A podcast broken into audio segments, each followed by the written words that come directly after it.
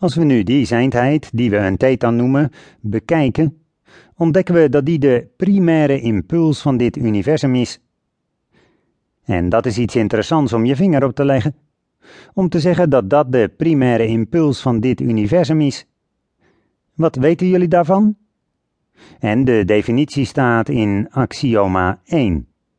En uh, de samengestelde delen en gedragingen staan in axioma's 2, 3, 4, 5, 6, 7, 8 en 9. En zijn hoogste doel staat in axioma 10. Opgelost. En dat is zeker. Dat weten we al lange tijd. Af en toe kijken we weer eens naar axioma's 1, 2, 3, 4, 5, 6, 7, 8, 9 en 10 en zeggen: hey, krijg nou wat zeg. Die zijn juist. Pas een paar maanden geleden kwam ik er zelf achter dat ze juist waren. We hebben dus exacte beschrijvende axioma's die dat ding dat we een thetan noemen beschrijven. En een thetan zit het dichtst bij die andere dingen. Uh, geest, uh, ziel, uh, demon enzovoort. Die zit er heel dichtbij. Maar dat is het niet precies. Want een geest, volgens de christelijke terminologie, is een thetan met een missie. Snap je? Dus dat is meteen een toevoeging daarop.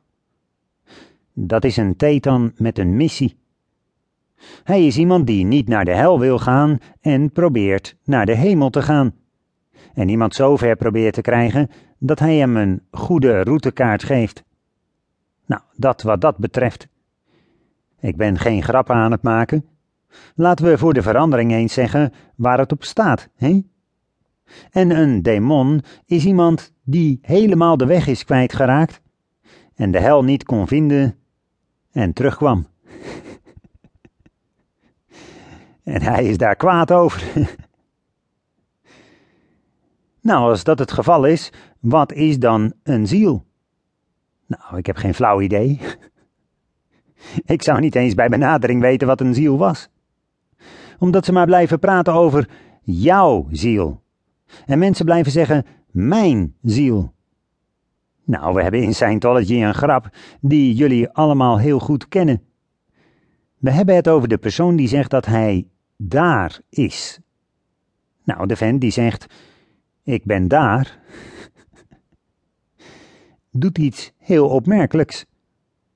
Hij staat waar hij is en wijst naar de plek waar hij niet is, en zegt dat hij op de plek is waar hij niet is. Snap je? Dat is heel lastig. Een wezen is natuurlijk zichzelf.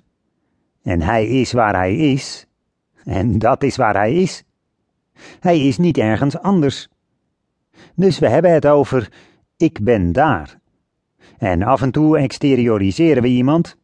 Zeggen tegen iemand: wees een meter achter je hoofd. Of we gebruiken iets in die geest.